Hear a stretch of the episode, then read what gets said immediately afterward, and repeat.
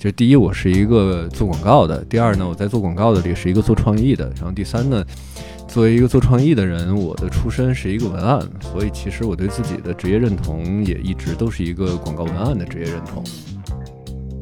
很多那个广告语的输出，它是一种广播性的，它拿钱然后砸出去，然后呢砸出去以后，你只要砸得够狠，你就会在人心里头砸出印儿来。但是人是否想接受这个你的你的声音，这其实是个问题。电视广告变成另一种样子，就是很多没有买会员的人，然后呢 不得不看的东西，啊给你硬插三十秒，给你硬插那那样，这些广告变得对对用户毫无敬畏心，是今天的媒介状况异化了今天的广告，然后也异化了今天读看广告的人。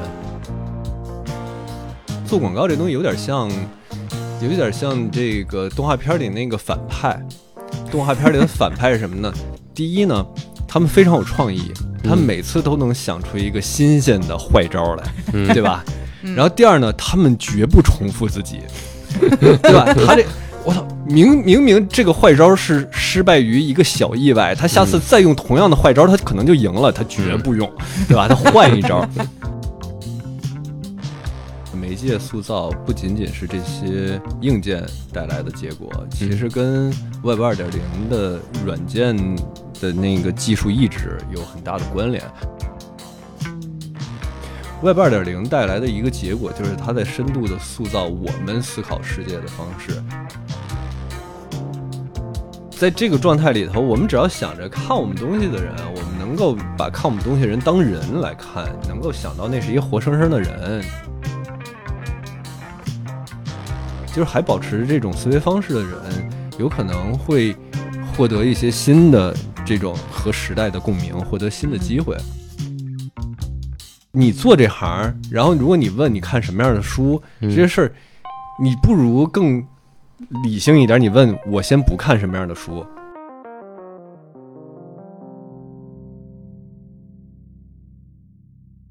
Hello，欢迎来到百分之十 Radio，我是胡心树，我是帕罗马尔。这一期我们又请来了一位新认识的朋友，昨天刚刚跟我们跑完斯巴达，哎，就是欢迎邱师傅。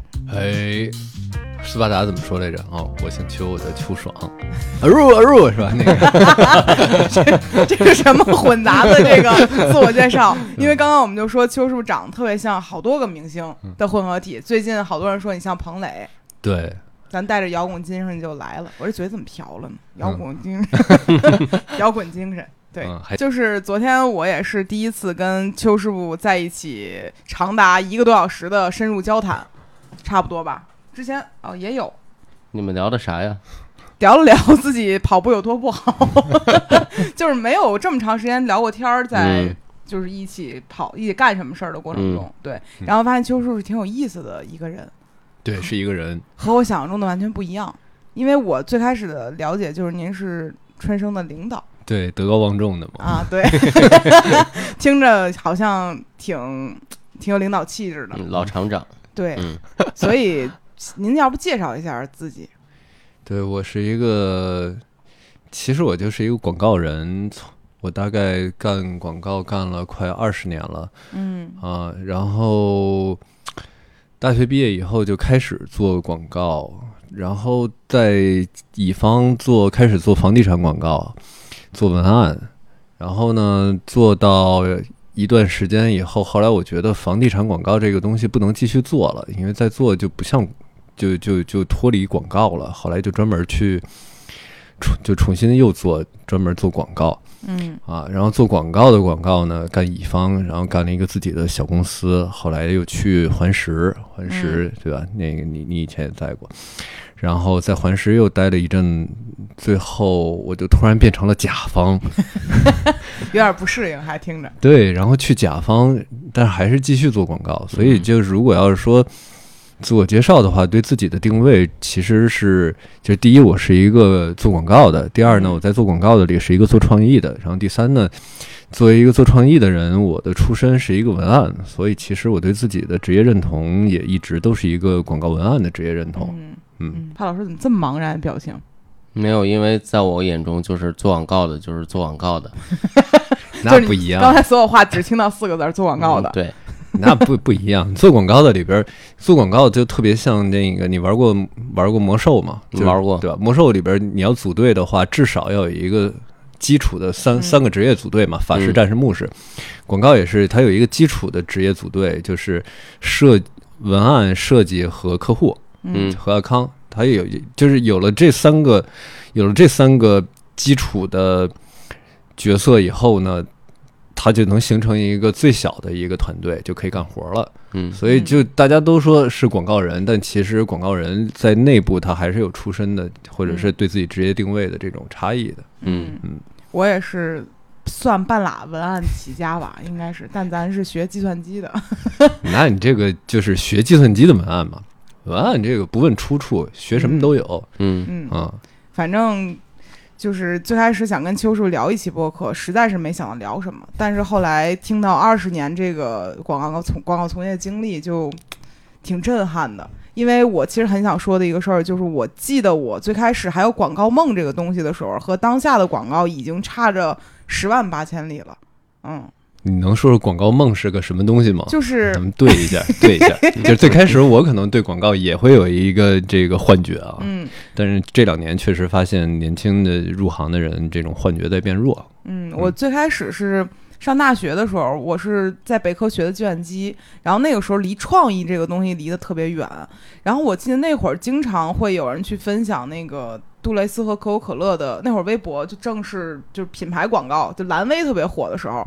然后我看那会儿老金经常会分享这个东西，然后咱们心里觉得这东西真有意思啊！你瞅，哎，他这么着这么着就那么着了。然后那会儿我因为那会儿没有什么概念什么是广告，只是觉得上网有人发了一个挺有意思的东西，然后有更多人喜欢这个品牌，我以为这个东西就是广告。然后我印象中最开始我是去创新工厂实习，后来。去接触到广告是因为奥美做了一个比赛，然后奥美这个词儿呢，就是在所有有一点点广广告这个想法上的人都觉得这得是个殿堂了。所以我大四的时候，因为那个实习，因为一个比赛有机会去实习，进了奥美待了三个月，嗯，被领导冷眼相待，因为咱们确实也不是干这个出身的，然后也不太会干活儿，然后一直就干的什么事儿呢？就领导给了我三年得那个。是戛纳的广告节的奖，就是得奖的所有的作品，说你看这个吧。然后我什么都没干，然后我就在那儿待了三个月，把所有的哪年到哪年都想不起来了，广告案例都看了一遍，然后就更有广告梦了。说哎呦，我未来要干这个事儿啊！我天哪，我得了不起死！因为那会儿好多那会儿有多芬的案例特别有名，就是说你本来就很美，做了很多那种类型的广告。还有好多那种洗衣液的广告，就是很多像海洋一样，就各种那种。我说可真有意思这个事儿，那个是我广告梦的一个来源。其实老实说啊，就是我不知道你在奥美后来怎么着了，但是奥美那个总监说会给你看那些案例，这个事儿是非常传统的广告入行学习的方式。我自己在做广告最开始的那几年。因为那时候我们公司虽然很小，但是我们公司在创意领域里算是这个就是本土广告创意做的最好的一一家一家公司。那时候房地产是有这种空间的，嗯嗯，所以我们公司它有非常浓的那种创意学习的氛围，嗯啊，然后。我们可能每个月都会买几十本、几十本的买那些这个各种各样的设计类的呀，然后广告类的，主要是设计类的书。然后我们我那会儿我们有一个杂志，就是就是行业里头有一个杂志叫《广告档案》，现在可能也有，但是没有那么强了，现在没什么人看了。嗯，《广告档案》这个杂志，然后我入行的时候，我就一直就是只要我有空闲时间，我就会在那儿看《广告档案》。广告档案，然后后来有国内版的叫《龙吟榜》，它里边其实就是没有任何讲道理的东西，就是广告，就是各种各样的平面广告。然后在那里，你就是你看多了以后，其实这有点像，有点像古玩行。古玩行说这人怎么能够说一一看说这这这上手这件瓷器是真的还是假的？他就是看的多，真东西见多了，假东西一看就觉得不对。嗯，我们那时候就是。大量长时间的看这些案例，然后可能我们自己会讨论哪个好哪个不好，因为那些案例虽然是已经被集中到了杂志上，但仍然也有我们觉得不够好的东西。我们当时建立起来的一些看案例的这个基本方法，就是我们先判断它是不是好的，嗯，然后呢，我们再判断这个东西哪儿好哪儿不好，就是它是一个就怎样好怎样不好，这是技术性的东西。然后最后我们再去问这个东西为什么好，为什么不好。如果你大量的去看案例，每一个案例你都去经过这样的思考和讨论，实际上这个就有点像那个。就是计算机里的逆向工程，你在反推创作者的思路。你说你要长期的去做这样的事儿，你不可能对广广告是不懂的，你一定是一个懂广告的人。现在其实入行的很多人是没有这个经历的，嗯，他有没有时间？然后你坐那儿你就得产出，对吧？然后这个给你算着各种各样的工时，然后所有的笔稿都都压在那儿。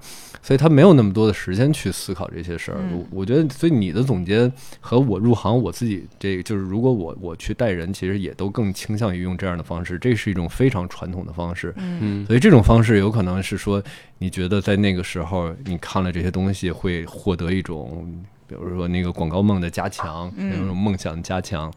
对，但是我当时印象很深的是，我在嗯奥美的是奔驰组，然后其实他就是。他们也没有想招一个人，就是有那么一个活动，然后来了这么一个人，你总得给他放在一个地儿，你都答应人家了，然后就放在奔驰组了。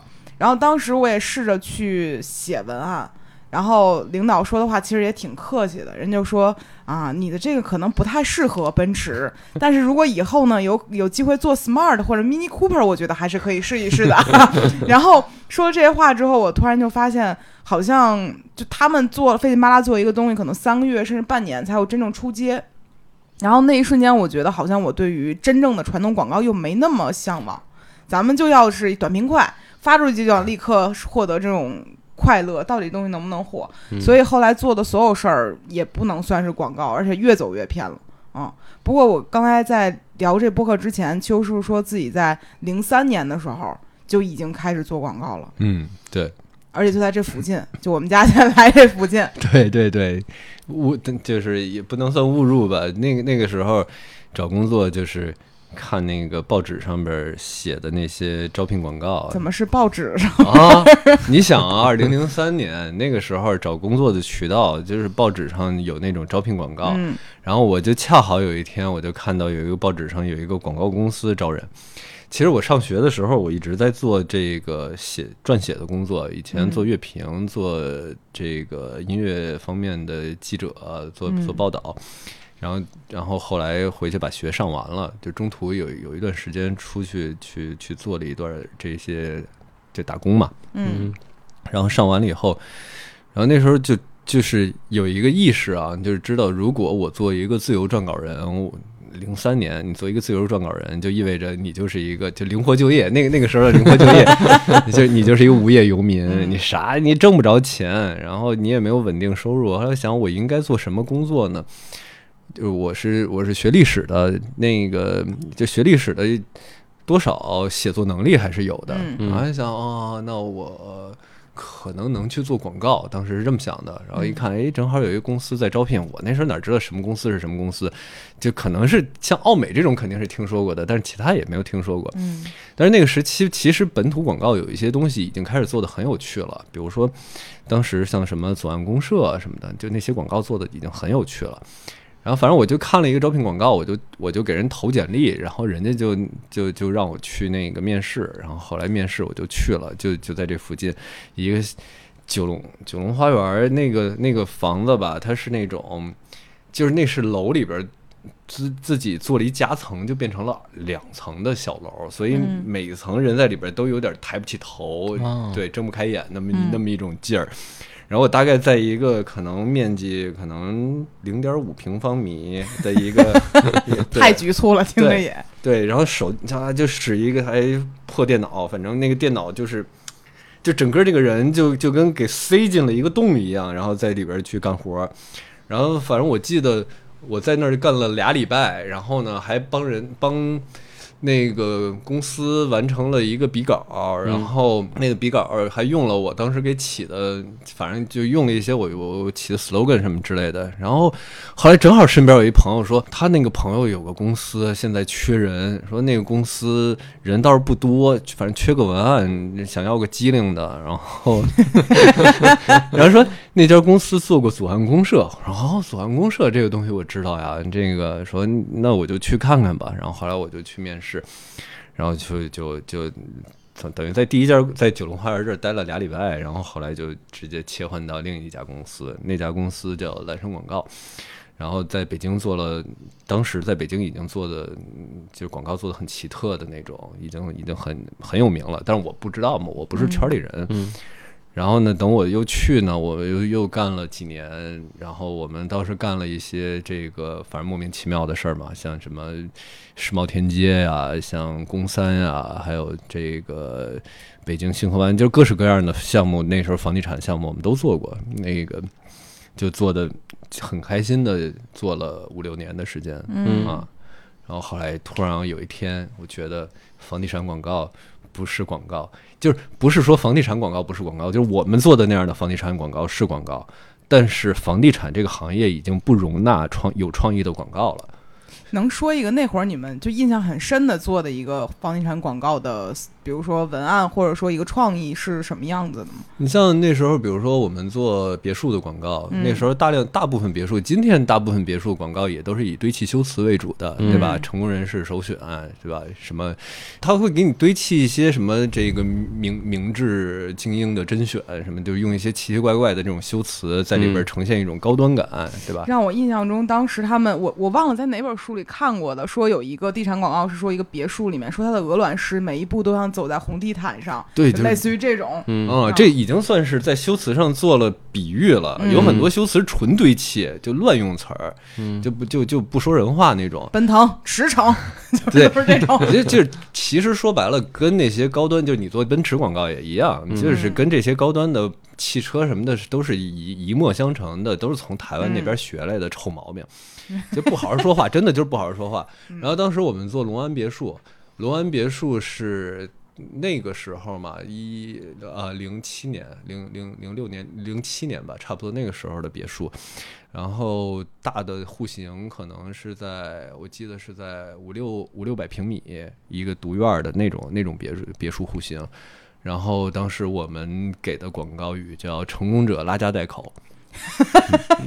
然后四环东四环就是那个 那个肖云桥那个大大广告牌子上面写“成功者拉家带口”，因为我们设计什么的，就是做的都是到位的。然后用这样的广告，它在别墅里头呈现出来一种不招人烦的劲儿。嗯，为什么呢？因为你在别墅广告里头，你呈现出来了一种所谓那个精英奢侈生活啊，那个端着吃不吃端着那么个劲儿。嗯。穷人还是多，看你觉得烦啊，对吧？拉家带口这词儿挺不错的。对，然后我们就说，一个正经的别墅是全家人在一起的，我们是理解那个家里边挣钱的那位拉家带口的人他的心情的，他需要有这样一个房子，能够让家里头人是能够安顿住的，是舒适生活的。这个你这个。拉家带口的人，你这个对家庭负责任的人才是一个成功者。然后我们说那是一全家庭的别墅，因为其实你要给这么一个定位嘛，我们就希望去让这个东西，就是有钱人你看完了以后觉得我是懂你的，穷人看完了以后也并不觉得自己很失败，对吧？因为拉家带口嘛，我也拉家带口，我也是一个成功人。就是像别墅，我们会这样去做，反着去做。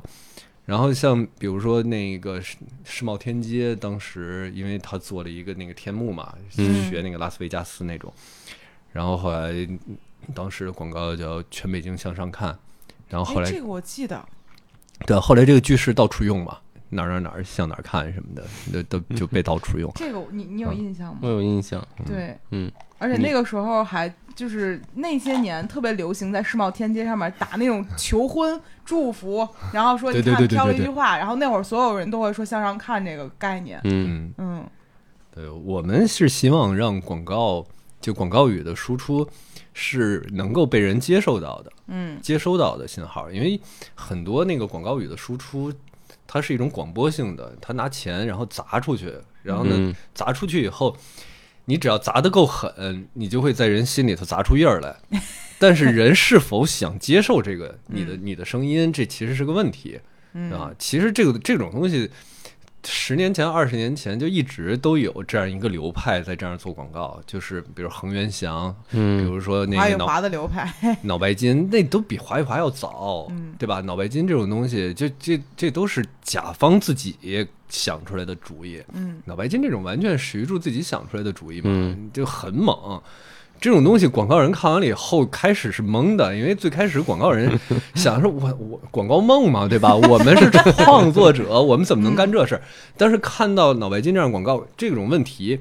就是任何一个入行的人都问过，说脑白金的广告到底是不是好广告？到今天可能会切换成，比如说 BOSS 直聘广告是不是好广告？就是那种吵吵闹的、红制作做的那种广告是不是好广告？就大家会问，对吧？但这样的问题其实最开始是广告人自己想的、想到的，说我们费费劲做了那么多有创造力的东西。但是你搞了这么一个极其凶悍的这个，就是就是愣投放的这样的东西，嗯，到底你那个东西好在哪儿？怎么好？怎样起到作用了？我们自己想明白了，然后它就变成了广告里边的一个流派，就一帮人就把这个当做了自己的坚定的方法论，就靠这这一招鲜去吃。对，嗯，说起来好像我最开始。还在看类似于这样的案例，我也跟你说过，你记得吗？潘，嗯，就是我那会儿在想说，咱们中国人只能看这种广告了吗？小葵花妈妈课堂开课了，然后，然后就今年过年不收礼，都是这种，嗯，然后我在想说，但是这个东西不可否认的是，它我就能记住它，可能有些东西我就记那么多年过去我记不住了，杨洋洋、恒源祥就这种，然后一辈子都能记住，那我们只吃这一套吗？也不知道。但是虽然这么说，但这些东西我一个都没买过。这是一个魄力问题啊！因为其实我在做广告之前，就还在上大学的时候，然后我在开我开始工作嘛，嗯，然后在上大学的时候工作，那时候是互联网第一次泡沫，然后我在一个互联网的内容公司，那是滚石投资的一个做那个娱乐门户的，嗯啊，然后呢，就当时我们看数据，然后那个是两二零零零年。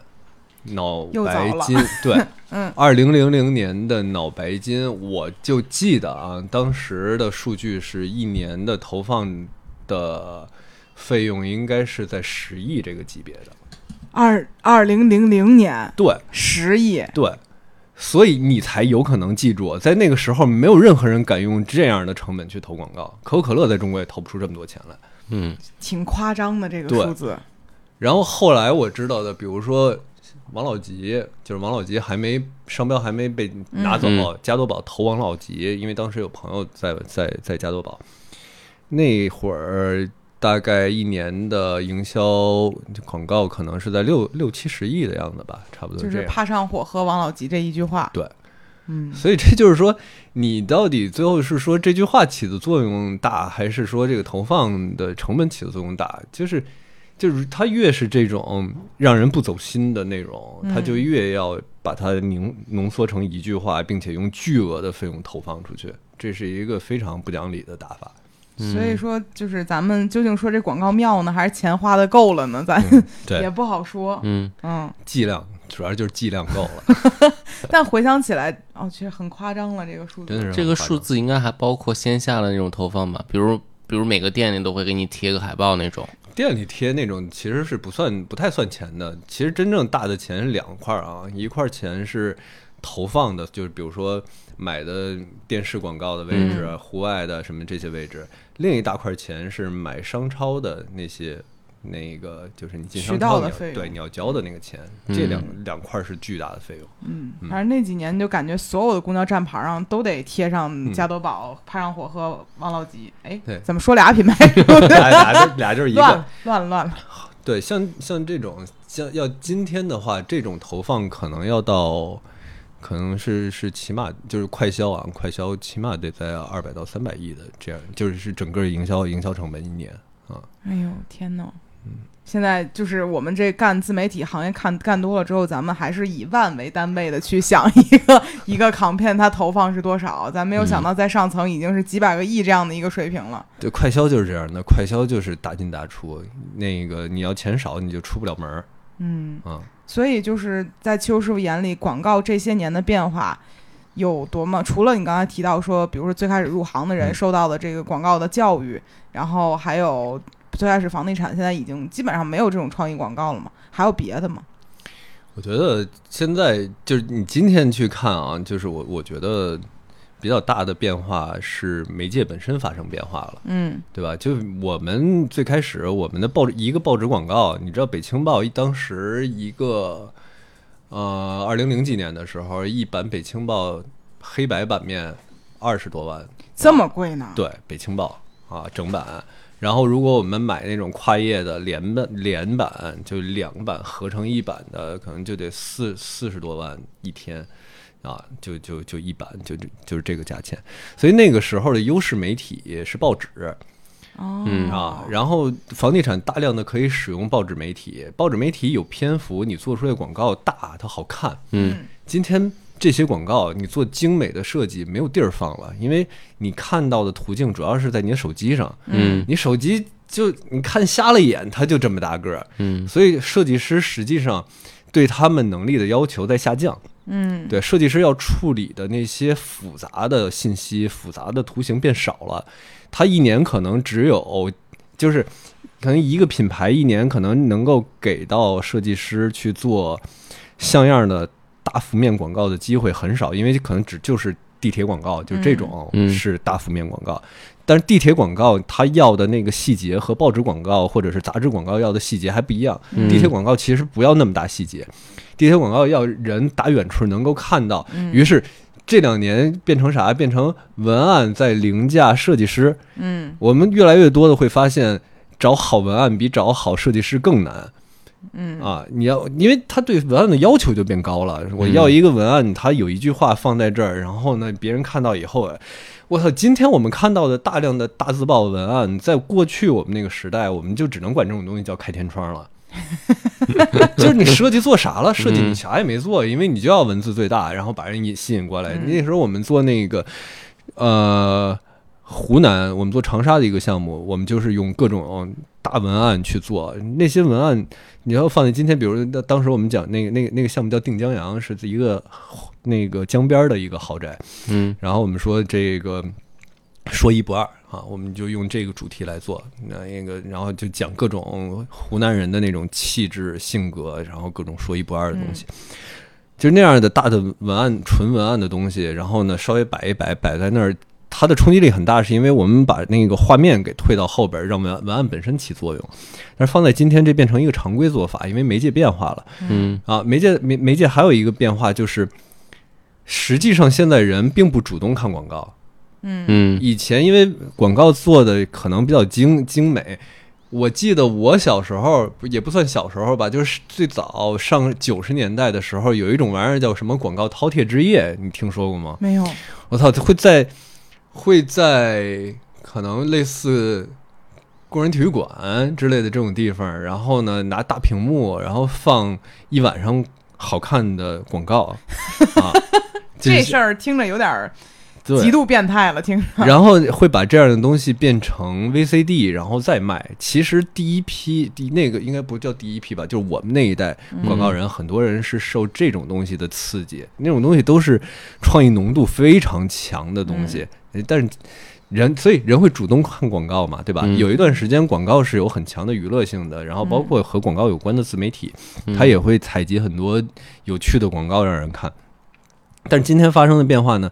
第一就是刚才我们说的，这个介质里边没有那些容纳好设计的介质了，嗯，报纸和杂志没了，嗯。然后呢，第二呢，视频这个介质，以前我们要的技术是什么？在三十秒里讲一个故事。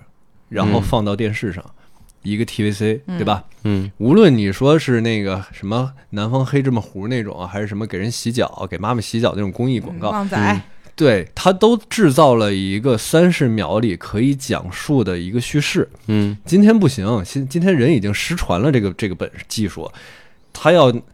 三分钟、五分钟，然后甚至十几分钟，然后去给你揉一个什么微电影的呀，或者是什么，他要把这个东西撑得特别长，嗯，然后期待你可以去看看。但是这种东西其实投放的有效性很低，它只能集中的把它当做一次内容发布，然后当做内容而不是广告发布。嗯，比如说什么后浪，哎，人上来还给你讲一遍，对吧？非得是一个老戏骨给你给你来来段演讲，就这种东西。一个广告要三分钟，要五分钟这么长，这个东西其实压根儿就不是广告，因为它也不容纳这个东西这种在在短时间里边持续去投放，所以这个介质也发生变化了，电视变成了一个极弱的介质，人都是要，然后然后我们再看电视广告就变成变成另一种样子，就是很多没有买会员的人，然后呢 不得不看的东西，啊给你硬插三十秒，给你硬插那那样。这些广告变得对对用户毫无敬畏心。嗯，对我以前我们对对观众是有敬畏心的呀。我们要想说，我的广告投放了，这个观众换不换台，这个观众能不能被我的广告抓住？在这一堆广告里头，他会不会去看看到我广告？那时候人坐在电视机前是有生活方式的，现在人没有这种生活方式。嗯，现在人哎，我就买会员了，我跳过了，对吧？我就不看了。所以就这个介质也是一个巨大变化。然后讲故事能力就不需要了，然后然后广告就变成了一个把人要关在电梯里，或者是你等电梯的时候关在电梯厅里，听着都好残忍。然后他面对你，这是一个封闭的你毫无选择的环境，然后他冲你输出，这个东西非常恶毒，你知道吧？就是就假设你今天在家，然后你就是那时候就是说你们家冰箱如果那个有一屏幕，然后那屏幕上广告去不掉还出声，你是你就疯了。现在这个广告投放都是这种，就是监狱式广告。对他来理解我的媒介，就是我们自己做广告，我们都要理解我们的媒介嘛。我们投放在什么媒介上？当我理解我们能够给到观众的主流媒介是一种把观众关在一个封闭空间里头，然后用大喇叭去向他输出的这么一个状态的时候，十五秒我就输出一句话呗，对吧？然后我就唱歌跳舞呗，我就疯狂嗷嗷叫呗，对吧？就变成这样的东西。嗯，所以最后我们看到今天的这个状况。不是说广告人主动的去推动了这样一种状况，而是媒介，就是这种媒介的堕落。就是如果如果讲媒介就是就是内容，对吧？这个这个是就是媒介就是认识论嘛，有这么一个观点。嗯，如果是这样来讲的话，实际上今天的是今天的媒介状况异化了今天的广告，然后也异化了今天读看广告的人，所以实际上就就那些广告的梦想就建立不起来了，年轻人也不会有广告梦想。嗯，好像确实最近就近些年，我没有再听到有人说什么我要去奥美，我有一个广告梦。但我那个时候有非常多的人在说这样的话，就是我是二零一一几年，一三年、一四年去的奥美。然后那个时候，我感觉身边所有人一听你要去这儿了，就实习人都觉得哇了不起，嗯啊。然后后来去了环视互动，别人觉得哎呦真不错。但是现在好像没有人再会说你进了哪个广告公司为你欢呼雀跃这种，大家都问说尾款回来了吗？这公司还能撑下去吗？大家现在都是这。这还是还是你比较高端的人这样，这个低端就是啊，这个做广告就是这他心里想的就是那种。拍拍抖音的短视频，信息流就变成这种东西。就我觉得最近这这两年吧，反正一旦提说我是一个啊自媒体人，别人都问那你抖音是什么呀？对对，就这已经变成了一个条件反射的东西。嗯。但是刚才听秋树说，我觉得那之前电视上一到三十秒的广告，现在在抖音上也有人在这样做，但是又感觉这个事儿又不是一个事儿。当然不是了，成本不一样。嗯。电视上投放的三十秒广告的精度有多高呢？对吧？就是咱们都跟过正经的 TVC 的拍摄，我有可能拍摄一个三十秒的广告，我会需要花的成本，这个大几十万上百万，嗯。啊，然后我可能要用要用到剧组，有的就是我紧凑的，我完全都在棚里头拍，然后剧组完整的，我可能至少我要用一天，然后前面还要有几几天准备，然后怎么做这个棚景，怎么做这些这些巧妙的内容。抖音是不可能拿这个成本，抖音短视频是不可能拿这个成本去做内容的。嗯，所以你看，广告出身的，就是做广告导演出身的这些这些导演，他们其实是对自己影片的形式感，对自己影片的视觉的呈现要求会非常高。你比如说像乌尔善这种啊，然后你像国外那个拍那个细胞，有一个那个是一印度的导演，就这些广告导演转成了。电影导演以后，他们拍出来的片子的质感是不一样的。嗯嗯嗯。那今天抖音，你说我这人是一抖音网红过来拍电影了，你就不可能对他有任何期待，对吧？嗯。但听起来，比如说邱师傅的言语里充满着愤怒。没有没有没有没有，就是我觉得是有一些痛苦在的。我现在还好了，我记得我一一七年、一八年的时候，我始终有一种拗不过来的感觉。就是自媒体和广告有着鸿沟，就是广告你要干的事儿是得琢磨的事儿，但是自媒体干的事儿是没时间让你琢磨的事儿。快。然后我就回想我之前还上班的时候，你挺高兴的，你一天可能就是放一块儿琢磨，比如你要发个什么，别看就那么一两句话，但是一定是咂摸过味儿的。因为我印象最深的是我跟着杜蕾斯做的那个。嗯，超薄的 Air 就是最新的那个上的那个新品，然后它是我人生中第一次说跟着一个产产品上市，嗯，然后我就那会儿天天琢磨，咱没有性生活，哎，咱也琢磨。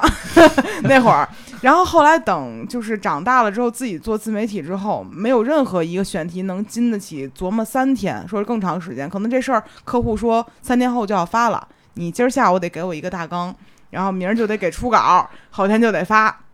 然后它的节奏快到让我觉得好像所有东西都没时间去琢磨这东西是怎么回事儿了。然后我有那么两年是有点别扭的，就那个是我有过痛苦的时候。嗯，那你现在你就已经不不现在视频我们都能。就我最开始的时候刚做自媒体，做了几年线下活动，还就我想呈现一点儿就是复杂的媒介去传达一些东西，比如在一空间里头，你沉浸式的那会儿咱特流行这个东西。沉浸一下，但我发现好像这个东西转化给就用户接收到的，拍一张照片，一个九宫格朋友圈，这事儿就是你能做到最好的一个东西了，给到人家一个周末。嗯，然后再往后，我发现可能这事儿你就值六张，后来我发现四张人家都凑不齐了，就是就对方就你见的东西越多，对用户来讲这东西就不新鲜了。嗯，就没什么新鲜。每个人周末都看展，你这儿放一巨大的，花三万块钱打一个三 D 的，那边人花十万弄一个人就拍那十万去了。然后我当时就觉得，好像这也不是个头儿啊。咱毕竟不是一个广告公司、自媒体公司，这样 成本太高了。然后再往后，逐渐就发现也能妥协，就是越凑合还能再凑合。就虽然这样不对，但是还是有点痛苦在里头的。这我觉得这就跟有一个。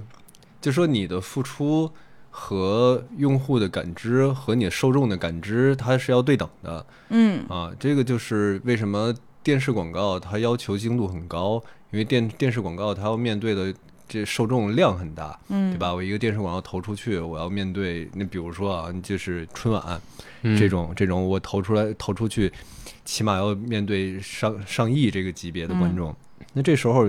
它是值得用一个更高的精度来来做这个东西的，但是有时候这个就是你为你为什么说越救会越救活？对，你想啊，我我这东西我弄出来，它就要三天，这东西就是三天的寿命，这三天寿命我不值当的为它去花出一个那么大的成本，把这个东西做到那么高的精度，关键我做出来以后，这些受众看得懂吗？他能够感受到吗？他也他也没有心情，没有功夫去看我这样的东西，嗯，所以为什么大师的展览票价会贵？嗯，票价贵就意味着你想想，我花这钱，我就要在这儿多仔细看两眼。嗯，你如果比如说这是一大师，比如说梵高或者是毕加索那个作品放那儿免费展，你过去看，哎呀，什么玩意儿？我我儿子画的也比这强，你就你就轻视他。我们现在。就是在一种我们自己做的东西，我们也在也知道，就是受众是轻视他的，嗯啊，这个这个被轻视的感觉也不是很好，所以其实这是一种不舒适感，嗯啊，但是我们仍然要求，就是如果是一个正经的品牌的广告，就我们自己在做这样的东西，我给我自己的公司做这样的内容的时候，我还是会要求。它要有横向比较的差异度，就这东西我扔出去，它跟在这条这这个这个地铁站里头其他广告不一样，嗯啊，然后它要有观众看到它的那个那个感受，我要预判到，然后我希望这个东西能够给观众心里留下一些印象，这些印象值得他第二次路过这儿的时候先看我的广告。值得他某一天有时间站在这儿的时候再看一看我的广告。就是我会预判到很多，就是我们必须去预判到那些主流的路过我的广告的人，他是怎样来思考问题的，他是怎样想问题的。那邱师傅有在印象中自己最满意的一个创意作品吗？这玩意儿真没法说最，因为相对比较满意吧，印象挺深的，或者说，就其实我做过很多，就是你你知道，就是做广告这东西有点像，有一点像这个动画片里那个反派，动画片里的反派是什么呢？就是忍者神龟。我小时候看忍者神龟，那什么 G I Joe 什么都一样，就是九头蛇什么的，就是他们这些反反派吧。第一呢，他们非常有创意，他们每次都能想出一个新鲜的坏招来，对吧？然后第二呢，他们绝不重复自己，对吧？他这我操，明明明这个坏招是失败于一个小意外，他下次再用同样的坏招，他可能就赢了，他绝不用，对吧？他换一招 啊！你说这些反派他会说哪一集我的坏招是最棒的吗？不会，因为你每次你其实都你都要要有下一集嘛，所以我觉得我我们这帮人的。就是我们这一代广告人会有这样的意识啊，就是我们不重复自己，嗯，已经自己干过的事情呢，即使觉得它挺好的，我也不会再干。然后我尽量去做各式各样的不同的东西。就我不愿意把自己变成一个，比如说以前我们做房地产，我就不愿意让自己变成一个房地产广告人。当我做豪宅做的做的很好，变成样本的时候，比如说那时候北京最早星河湾啊，我们在做。那个在那个之前做豪宅都没有像我们那样去讲过产品故事，然后那那个星河湾是一个从从广东过来的一个开发商，然后在这边做，然后我们去给他讲产品故事，这这这让我们豪宅算做的好了。但是我不愿意让自己变成一个做豪宅的一个广告人，所以呢，那我们还去做小户型的，然后去跟年轻人交流，然后我们去做写字楼的，去做商业的，就是尽量的让自己做的事情多元一些啊。那这样的话，你就就是关公就不占秦琼了啊！你全 全都哪样你都做过，其实哪样你都会觉得都会觉得挺有意思。嗯，对，比如说我们以前还做过那种。就是从定位上，我就知道这项目一定是死的，因为那个项目它它的毛病是产品的毛病，产品的毛病广告救不了，嗯，广告救不了很多问题，嗯，最救不了的就是产品有问题，产品你最初前期定位干嘛去了，对吧？你啥你我我们也不知道它是怎么定的，然后那样的项目我们就会跟他说，那我们虽然没法把你这项目给整活了。但是我们能让他悲壮的死，死的很出名。啊，就是类似这种我们也干过。啊，所以这些就是，既然这种东西干出来以后，它的创意的空间反而更大。它给到我们更大的那个那那那那个创意尺度，我们就干的会更好玩一点。嗯，说到创意尺度这个词儿，我印象中感觉以前的尺度和现在尺度真的是截然不同的尺度。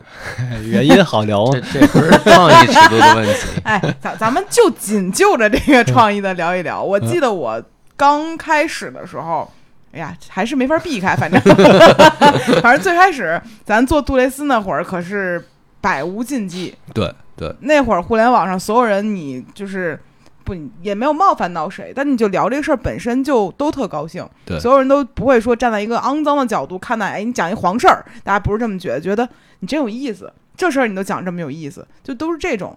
现在咱们都不忍打开呢。其实啊，就是说我们这事儿从文化上讲，其实是一全球问题，它不光是我们眼下面对的问题，就是。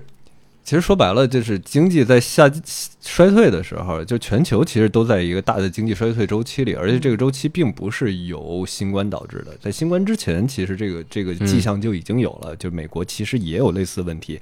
新冠现在它恢复的比较好，反而产生了新的反弹。但是，就是当我们看到大的经济趋势有这种衰退迹象的时候。人也会在文化上趋于保守，嗯，所以政治正确是文化保守带来的结果。我们就是国内的文化保守，全球文化也都保守，大家有各自的那种基于立场而不基于是非，就是事实去进行评判的那样那样一个那个风气。嗯，就是什么时候就经济突然哪哪又全都热起来，然后泡沫啪这个那个涌现出来以后。大家在泡泡浴里头就可以放松多了，就百无禁忌了。嗯，也是。对，但是我想了想，好像，嗯，其实你回想啊，就是当当当时你们做杜蕾斯的时候，然后你们能百无禁忌的同时，你去想当时你身边的人、周围所有的人对未来的判断。其实都是有那么一种，就是美好的，散发着粉红色，对吧？芬芳的，对，心里边都会觉得明天会更好。嗯，放在今天，大家甚至就是明天会更好，甚至变得就。真的只像一个鸡汤，它不像是每个人心里头真的写进去的东西。嗯嗯，现当时大家都做计划赶往，就是我明年的几月份我要去哪儿哪儿玩一趟。对，今天你说我明儿能出门吗？咱们都不一定能说这个事儿。反正那会儿感觉又敢做计划又高兴，每一天都感觉敢敢去提前去消费，觉得一定能赚回来。对，现在大家没有人敢这么就放肆的拍着胸脯说这句话了。是的，对，这就是对未来的预期。这些东西其实也是我们今天在广告里头可以就我们拥有的那个尺度变窄的一个原因。嗯啊，而且那个时候我记得很多品牌是可以纯做品宣的，就我不以卖货为目的，就是我讲一讲我品牌故事，给你一些钱，你去给我宣传宣传吧。然后我印象中我刚开始做自媒体的时候，就一四年一五年吧，就有的人就是给你钱，然后他给你钱之后，他的目的是你站在你的角度，就你的感受，你说说我哪儿好。然后没有任何的硬植入要求，然后你就会非常舒适的觉得他是真心的好，然后 而且你会去愿意去体验这个事情。你后来会有一篇非常真情实感的东西是关于他的，讲述他的。然后到现在为止，这个东西不仅是说植入很硬了，嗯，然后它所有的这种哪怕打着软植入的噱头，它一定也会给你一个非常清楚的狭窄的 价值观的一个输出，因为如果你。过多了，你就说多了会犯错嘛，他就会砍掉这个事儿。其实这个呀，也跟就是就是我我现在观点，我是认为我们的媒介塑造不仅仅是这些硬件带来的结果，其实跟 Web 二点零的软件的那个技术意志有很大的关联。嗯，就是凯文凯利有一个观点，他是认为技术本身是有它的意志的。嗯啊，这。他技术自己想要干嘛？这个东西就像那个老子有时老子会讲什么“天地不仁，仁还是不仁”，它是有一种意志在的。嗯，技术其实也这种东西，技术本身也是不仁的，它没有没有没有那个对你好的那个心。但是当你理解技术的意志的时候，Web 二点零带来的一个结果就是它在深度的塑造我们思考世界的方式。就是他用数据数据的方式在思考世界。嗯，Web 二点零看待人类是不把人，就是我们现在讲 Web 二点零里头有大量的 AI 技术，这些 AI 技术其实是伪 AI 技术，就是 AI 分，就人工智能。现在的这个 Web 二点零的人工智能是是大数据人工智能，其实就是非常复杂的统计机器。它不是叫那个 AGI 的东西，就是通用人工智能。通用人工智能就是你真的能跟它交往，能跟它聊天。这个东西，就就是那个是谁呀？跟跟马斯克打赌说说五年以内你是不可能搞出真正通用人工智能的。马斯克不是说他要做机器人嘛？嗯。然后他老吹牛说他汽车如何怎样，他们说你还是识别不出来路上的一个大白板。就路上你要放一大白板，它就是识别不出来那是因为它人工智能是没有这个能力识别它到底是什么的。那谷歌在这个领域走得很远，但是实际上能够好用的人工智能现在并不存在。所以现在真正就是我们天天讲的 Web 二点零的人工智能，它很聪明。就比如说我在手机上咔咔点点什么东西，咵，然后给我推送的东西就跟我之前点的东西很像。亚马逊最开始干这个事儿嘛，做那种长尾，这种东西就是统计学。就是统计学很复杂，它在里边找到各种各样事情的相关性，然后在这相关性里头，它找那个几率最大的和你有关的事情再推送给你。嗯，所以它其实是用这样的技术把人也数字化了。你其实是驯化人工智能的一个零件，一个元件。我人类大脑进化了大概六六十六十多万年，这个。整个智人差不多这个这个好几十万年的这种进化，嗯，人的大脑是很复杂的，但是现在在 Web 二点零里头被降格成了一种人工智能的驯化工具、训练工具。实际上，今天我们讲说什么资本物化人，资本不光是物化人，是资本推动的 Web 二点零时代，所有的东西都在被物化。资本不仅仅在物化那些他的员工，他也在物化受众，然后他把受众变成了。这个调教工具和接收器，然后呢，在这里边形成一个正反馈，嗯，加强那些数据人工智能判断的准确率。所以，你今天你做一个视频，你的视频投放出去以后，它给放到一个这个流量池，然后在这个流量池里头，它去判断它的效果，看有多少这个流量池里有多少人看，然后决定它是进入更大的流量池，还是就停在这个池子里头。所有这些东西，人多聪明啊！人看到系统在这样使用数据，然后呢，人去理解系统在怎样理解人。对，这套一个娃，人人去理解那些。抖音上那些有时候我们非常看了不上的，我们觉得很劣质的创作者，但是他们数据很好，是因为他们很聪明的在理解数据怎样理解人。嗯，然后呢，他们就跟着这个再去做内容。这时候从内容本身上，它实际上是一个负反馈的，就是东西越做越差。但是从数据上，它是一个正反馈的，因为它数据越来越好。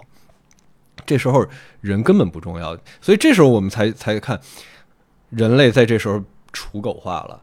嗯，就他就根本就不是人，人不关心你心里想的什么，你爱什么，你恨什么，你应该怎样，什么是善，什么是恶，他考虑的是你喜欢什么，你喜欢这个味儿的呀，然后你对这个东西做了什么样的反应，你看了他三秒，你看了这个十秒，他去这样来来来分解人，人就被降格到非常这个低级的那么一个状况里，嗯，所以是这些东西裹挟着下来。我们自己就有一种严重的不适感了。但我们自己本身做广告，我们应该是立足在一个创意行业、一个创造行业，然后一个应应该算是一个泛娱乐行业，是在这样一个行业里头，你要做东西。但是从数据上来看，你越是想去做东西，你越有可能没有收益。你越是做那个垃圾的烂东西，然后你只要能够和数据共鸣。你就越有可能获得结果、收益结果。所以今天我们看很多上个时代的，可能就是两年以前、三年以前的内容博主，他的他的数据卡在了某个瓶颈里，然后甚至在下降。实际上，这个都是因为不适应，就是你的人脑和那个 Web 二点零的人工智能脑是匹配不上的。嗯，这个就这个这个适配的问题是很严重的。那怎么办呢？我们先不说怎么办，我们先说 这产生了另一种对我们这个行业的 PUA，对我们这个行业 PUA，我们是老，就是我觉得我们不能讲我们是老一代的广告人，但是我觉得我们是热爱广告这个行业、热爱创作创造这个行业的一一一一波人，我们会被 PUA 什么呢？就是说你们这些想法没有用，你们这些想法不如你们去做那些烂东西。嗯，这种 PUA 对于我们来讲是。就是他还会上纲上线到什么？你们落伍了，对吧？因为你们没有跟上时代的脚步进化，头疼喽。这个时代，你们开始不理解了，放他妈屁！我比他们理解多了，我绝不是不理解，我是因为理解，我更不愿意这么干。嗯，然后他还会讲广告这种东西，就是他会匹配到一种社会达尔文主义。嗯，你落后了，所以呢，你这东西失效了，你就不如他们的那种东西是进步的。嗯，但是我自己我是学历史的，我知道世界不是这样发展的。曾经也有像蒙古这种，蒙古我们就是我们不说政治上讲啊，从文明水平上讲，蒙古是低级文明。是蒙古的文明是没有根基的，它直接从这个巫术的长生天文化，然后。这个部落一统一起来，努那个那个成吉思汗铁木真把部落统一起来以后，立刻形成了一个巨大的战斗力。这战斗力横扫欧亚。你能说当时的亚洲大陆和欧洲大陆的这些有着上千年文明的这帮人落后于蒙古吗？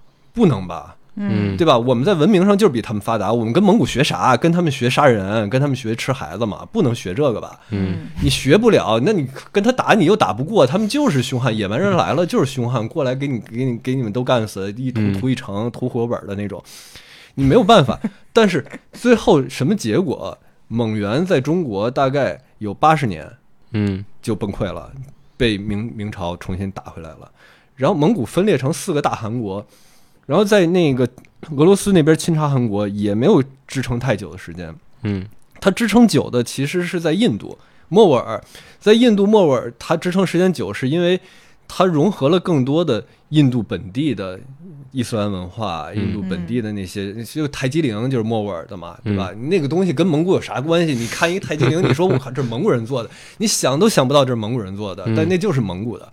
对吧？所以他他们再去主动融入本地文化以后，他其实就转变了，他就不是那么凶悍的逮谁杀谁的那么一种一那么一种玩意儿了。所以我觉得今天我们遇到的是一个阶段性的一个一个，就是他我我们不能叫它是一个插曲，但是它就是一种我们在面对的一种阶段性的变化。这个变化并不代表它一定是发展的方向。Web 二点零实际上是一个。我们能看到它走到头的那么一个东西，嗯，对吧？互联网公司每天都在讲增长、增长、增长。互联网公司现在还咋增长？抖音的增长基本上已经到头了，对吧？那他现在想是怎么着？是转化，我把我的增长转化成收益。于是呢，他就做直播、电商直播，然后他去卖东西，对吧？最后你看抖音这种东西，你今天基本上已经画出来了，它的它的。顶儿就在这儿了，你他你还让他保持百分之二十的用户增长，咋咋增长？世界人口就这么多，人每天就二十四小时，你是给我钱让我刷你的抖音吗？对吧？你也不能做到这一点吧？嗯，其他的很多 Web 二点零发展出来，你说微信还咋增长？用户怎么增长？全球去增长了，只能对吧？全球增长的时候，然后用户开始弹窗说你的信息会被发到中国，就难不用 啊，就类似这种问题，就增长是有顶的，Web 二点零增长也是有顶的。这些数据它不能，它不像说，比如技术的增长，几十年摩尔定律一直在发挥作用，它真的还在发挥作用。但是技术和人的这个关系。你把人物化、物化到一定程度以后，我们今天每个人都觉得卷，不光是我在工作里觉得卷，你不工作你也觉得卷。这其实跟外边点零这种所有人都被数字化的是有巨大的关系的，嗯，对吧？就是当你能去划船，他在他在他在露营，这个人去了美国，然后那个人又跑到日本去了，他你那个世界是一个大世界，在这种大的世界里头，人没有那么卷，对吧？你这个也挺好的，你在朋友圈里也是这样的，哎，你看今天我朋友圈是那样。两个不一样的东西就没得可卷了，对吧？就像我当一个坏人，我做 我干了不同的坏事儿，这些不同的坏事儿之间是不能卷的。嗯，我干同一个坏事儿，这时候是可以卷的，对吧？嗯，你比上次的坏水儿 多冒了百分之七，是吧？就这种是可以卷的。嗯，你骑自行车的跟跑步的咋卷？没法卷，对吧？所以现在的问题就是我们的系统变得。不开放了，在一个有限的系统里头，所有东西又都被数字化，都被量化了。大家一看就看到了数字，你又领先了什么？我一跑步上面写你领先什么？朝阳区同组 百分之九十多人，对吧？当然我是领先，但我想想那些说啊，有百分之九十多人比你跑得快，这样人心里是很不愉快的，对吧？还是在乎，其实人可不就这样？你把数放在他眼前，他就有了评价比较。人多聪明啊！你没有这些数的时候，人就不卷。工业化先完瓦解的就是永恒嘛。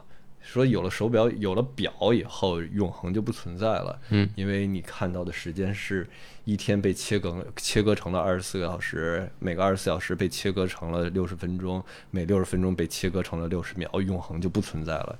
嗯。数字就是这样。邱师傅这课上的浓度真高啊！我这一顿猛的学习，而脑里开始啪啪啪计算哪部分跟我有关系，哪部分跟我没关系。但是感觉很多我的困惑得到了一些解答。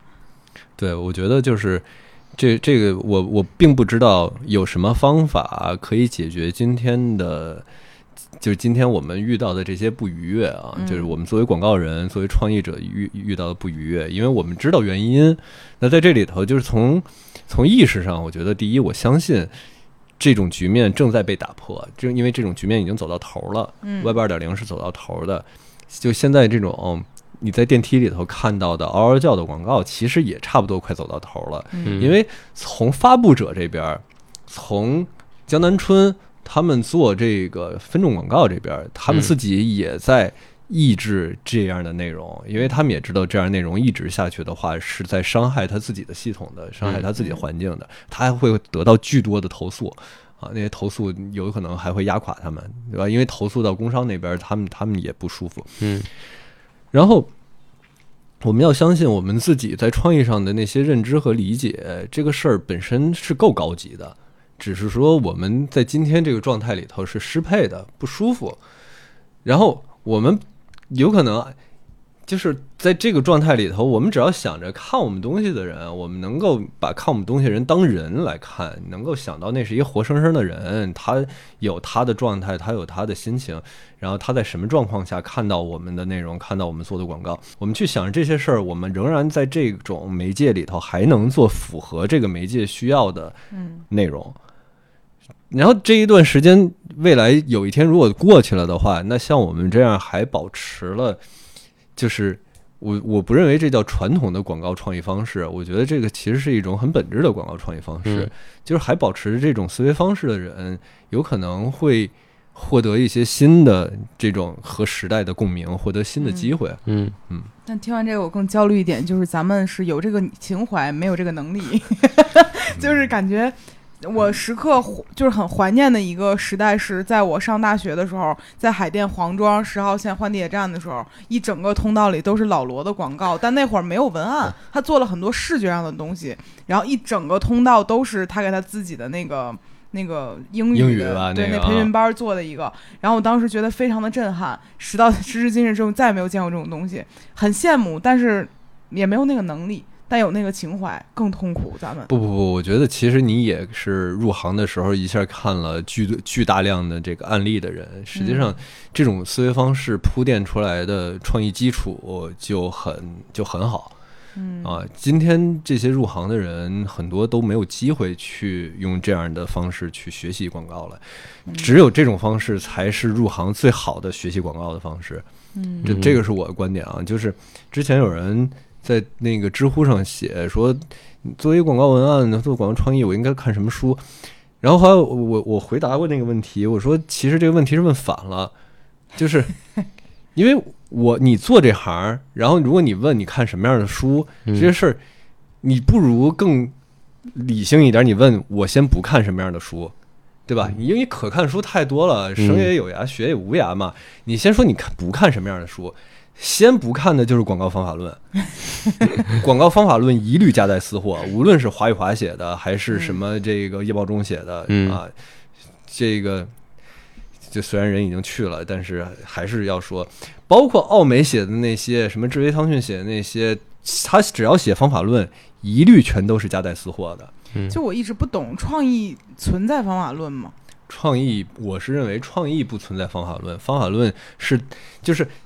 广告创意不存在方法论，方法论是存存在在创作里的，就是这个创作包括你如何去和人沟通，你在你如何去理解媒介，它有很多原理性的东西，这些原理性的东西它是不会过时的。这就像我会一直推荐人去读麦克卢汉写的那个理解媒介，那东西写在七十年代，嗯。那年还没有互联网，嗯，麦克卢汉把媒介就分成了冷和热，分成了酷的媒介和 hot 的媒介。那个好多大学老师其实搞不懂，因为他流行，他对流行文化他是不懂的，所以他讲就讲冷媒介、热媒介、冷信息、热信息。其实，在原文里头讲的这个东西是酷的，那个东西是 hot 的，那个东西是有文化符号意义的，嗯，它是。把这个文化符号借用到了媒介的理论里头，然后去讲什么样的内容属于酷的，什么样的内容属于 hot。麦克卢汉有一个观点说，你街上你找一小孩儿，你问他这个东西是酷的还是 hot，小孩一眼就能告诉你，对吧？他只要看他直觉就能告诉你，这个东西是更酷，这个东西更 hot。这个东西它不是永恒的。今天这个文化，比如说你在你在八十年代的时候，你整一个那个 hip hop，你放在美国街头。问说是酷的还是 hot，小孩告肯定告诉你这东西巨他妈酷，非常非常酷。你放在今天这个东西就不一定了，对吧？所以这个东西它是和时代要有关联，你才知道它是冷还是热。嗯，这种这种原理性的东西永远不会过时，时代一直在变，但是当你理解了那些原理，你随时你都可以去校验，我今天做这件事情符合不符合这个事儿的原理。嗯。啊，就这一类的，我觉得，我觉得，如果我们是做广告，我们自己如果想作为一个不盲目做广告的人，就应该去更多的理解这些原理性的东西。那比如说，邱师傅觉得什么样的人是适合做广告呢？因为我记得在我刚入行的时候，大家一定会说你要有洞察，一个善于观察的人，一个比如说敏感的人，有同理心的人，就是。这个好像似乎是一个，比如说做文案也好，设计也好，一个入门基础，就你能对这世界有一些观察和交流。嗯。然后现在其实没有任何门槛了，感觉所有人就是先进来先试试，不行再刷掉。因为很多广告公司，我后来听说，就比如这个岗位需要两个人，招十个人进来，反正也便宜，先练。说十个人里如果两个说会会说话的留不下，就全筛了，再招。就感觉现在是一种。就是走量的一种方法，就是物化嘛，他也在物化从事这个行业的人，嗯，然后觉得反正是个人就能写字儿，然后你写你写二十条，你写二十条，然后我们就看，对吧？其实你他他咋写这二十条啊？他他 他就是懂个屁呀，对吧？就感觉很难，因为对于大学，比如说毕业的人来讲，他也没有接受过任何。就是这方面的教育，然后直接咔就开始写了，然后写了之后他也不知道他在写什么，然后他的领导也不知道，然后就过去了，然后说我不适合这份工作，也不适合这行业就走了。因为我也收到好多私信都是这样的，然后也有些人说我想做广告，但是我该学什么呢？但前一步其实也是，我觉得不是所有人都适合干这个事儿啊。确实。但是就是其实这两个事儿啊，就是第一呢，就是当下你说的这种状况，有时候我们讲说这个兵怂怂一个，将怂怂一窝，对吧？这总监让人这么干活，就是总监自己就是一白痴，就总监自己就是一个无能的人，这属于将怂怂一窝。你就是你招来二十个人里边有那个有天赋的人，你都识别不出来，你看不出来。就我这个，所以所以这个事儿没办法，就是。可能这个总监就不是一个从广告的黄金年代过来的人，嗯他可能就是在这么一种这个自身就是已经被物化的状态。你有五年时间，他就有可能已经成为一个总监了，在现在这个环境里。嗯，这五年，你想五年之前他入行的时候，他可能也也已经开始被物化了。嗯，所以其实他也没学着东西。那再反过来说，说做广告，我觉得最重要的其实是你要有天赋。嗯，然后呢？我以前别人，因为我很早我就说过天赋论嘛。我说做广告，你要你要有天赋，你才能做那个东西是起点，然后后边你所有的努力在那个天赋后边加，嗯啊，然后你就变得更长嘛，变得更大嘛。所以这个爱迪生当时说，那个天才是百分之一的努力和百分之九十九的这个勤奋。那百分之一努力放前面的，没有那个一后边百分之九十九是白搭的，嗯啊，这个是我一直的一个这个非常政治不正确的观点啊啊，也不符合工业的观点，因为工业认为所有人搁进来，你只要在一个正确的这个生产线里头，你就能干这个活嘛，嗯，我这是非常不工业的观点。然后呢，人后来就问我说，什么叫有天赋？我说这个人呐，他如果知道自己有天赋，他就是有天赋的人，嗯。如果他自己不知道自己到底有没有天赋，那他就没有天赋。就是你自己有天赋这事儿，你自己不知道，你有个屁天赋啊！你觉得你有天赋吗？怕在做广告这事儿上 没有。其实这事儿反过来讲，他首先代表了这个人的自信，就这个人是一个内内心非常充实的一个人，他能够有这种向外的自信，嗯，同时他又是有对自己的无知有足够的认识的人，他才能去学习。就如果我真的拆解开说做广告人的天赋的话，第一，这个人的内心要真的是非常的独立和自信，他要是骄傲的，他不是所有东西别人说他就就无无条件的接受，他自己要想到底你说的对还是不对，要自己校验，这样他才有可能建立起自己内心的思考结构。嗯，然后他知道自己有多无知，他才去学，他才去看这样的书，看那样的书去学，知道。不断的补充自己心里的东西，他要认识到自己每一次，然后每一个阶段的那个无能在哪儿，他才有可能尽最大可能性的做到做到他当时能力下的最好，他才有可能超水平发挥。广告这个东西，你每一个你觉得满意的稿子都是超水平发挥，嗯，你就不停的要把自己顶到一个超水平发挥的一个状态里。就别人说说你做广告，你要不要留意留，就是有所保留。你比如说，你给这个品牌一直在做东西，每一次你这个东西都很极端，你下次怎么做？我说这事根本不重要啊，重要的就是你就把这个最极端的你放在这儿，下次你再比这个更好就好了。你自己还在成长嘛，对吧？嗯嗯。但但我很好奇的是，为什么怕可以斩钉截铁的说自己没有这个天赋？因为我就。不是做这个行业的吗？那你有想象过？因为人的一生都在看广告，你从活下来开始，你就不断的接受广告的东西，你怎么觉得你就没有天赋呢？我从来没有想过我要做广告。对我每天都在看广告，但是我从来没有想过我要做这个行业。你你有为一个广告就是拍大腿，或者说觉得我这太绝了，这怎么想出来的？你有这种这种瞬间吗？没有啊，真的不真的没有，真的没有。嗯。那这个东西就是写在自己对底层数据里的，就我印就感啊，嗯，确实。对你的职业认同是什么？玩滑皮划艇。就我发现，好像不是所有人都会想这个事儿。我问过他好多次，就你觉得你适合干什么？对，我觉得你就是人，多少都会对自己有一些职业认同，对吧？就比如我的职业认同。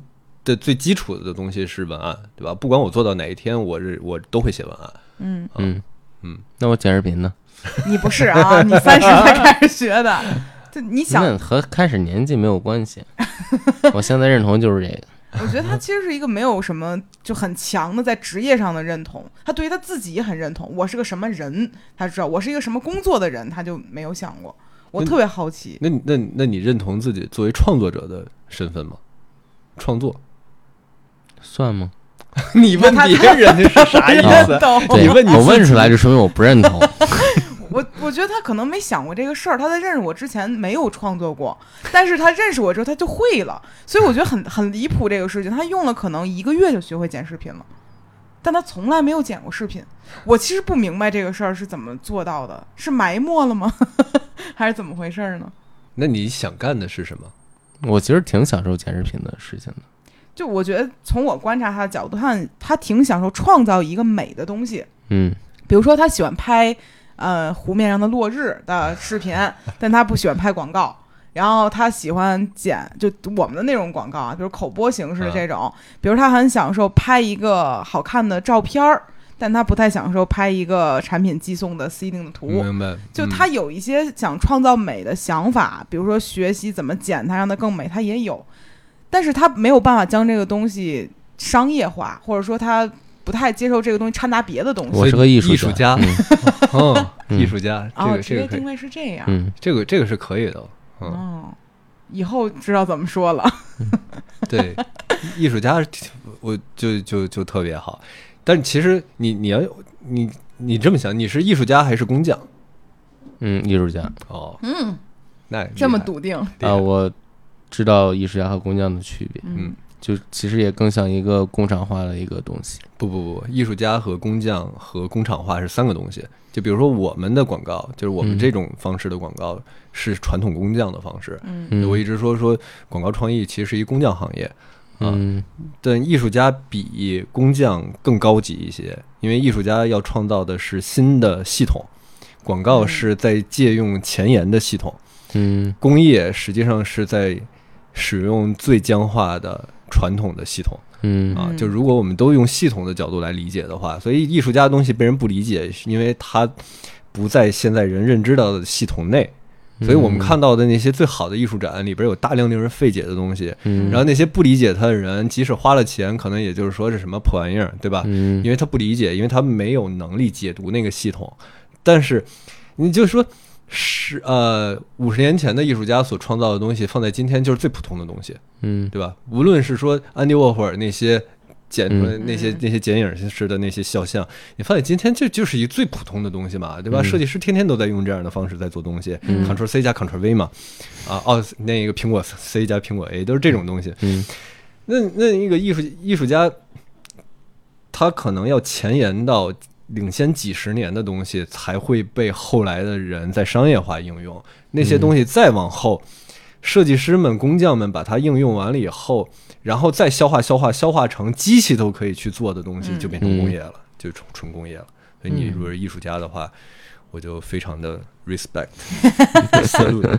嗯，但在我的视角里面，我总是会觉得一个东西真好，要能商业一点，就是加入一点商业元素，把它包装成可以，就是让别人想为他花钱的东西就更好了。我一直是这种。那你是工匠。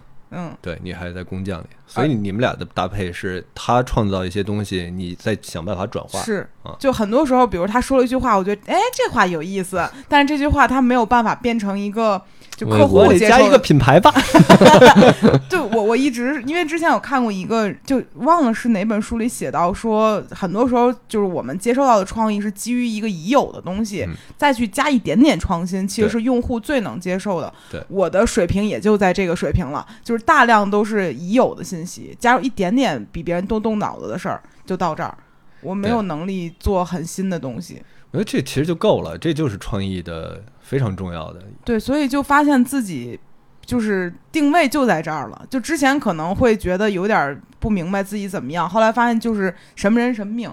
咱就没有那艺术家的，不是？但是但是你们俩这组合就特别的好嘛，就相当于你找了一匹马，然后呢，这话是，来你先勒着它，对吧？你说就别乱跑，别跑慢点哎，你这这儿有草吃，然后哎，你就把它勒到这儿，然后吃这个草，然后说跑，哎，去下一片草，它就跑起来了。嗯，所以这种组合就就很好，非常好，可以有很强的可持续性的这种创造，这个创造条件。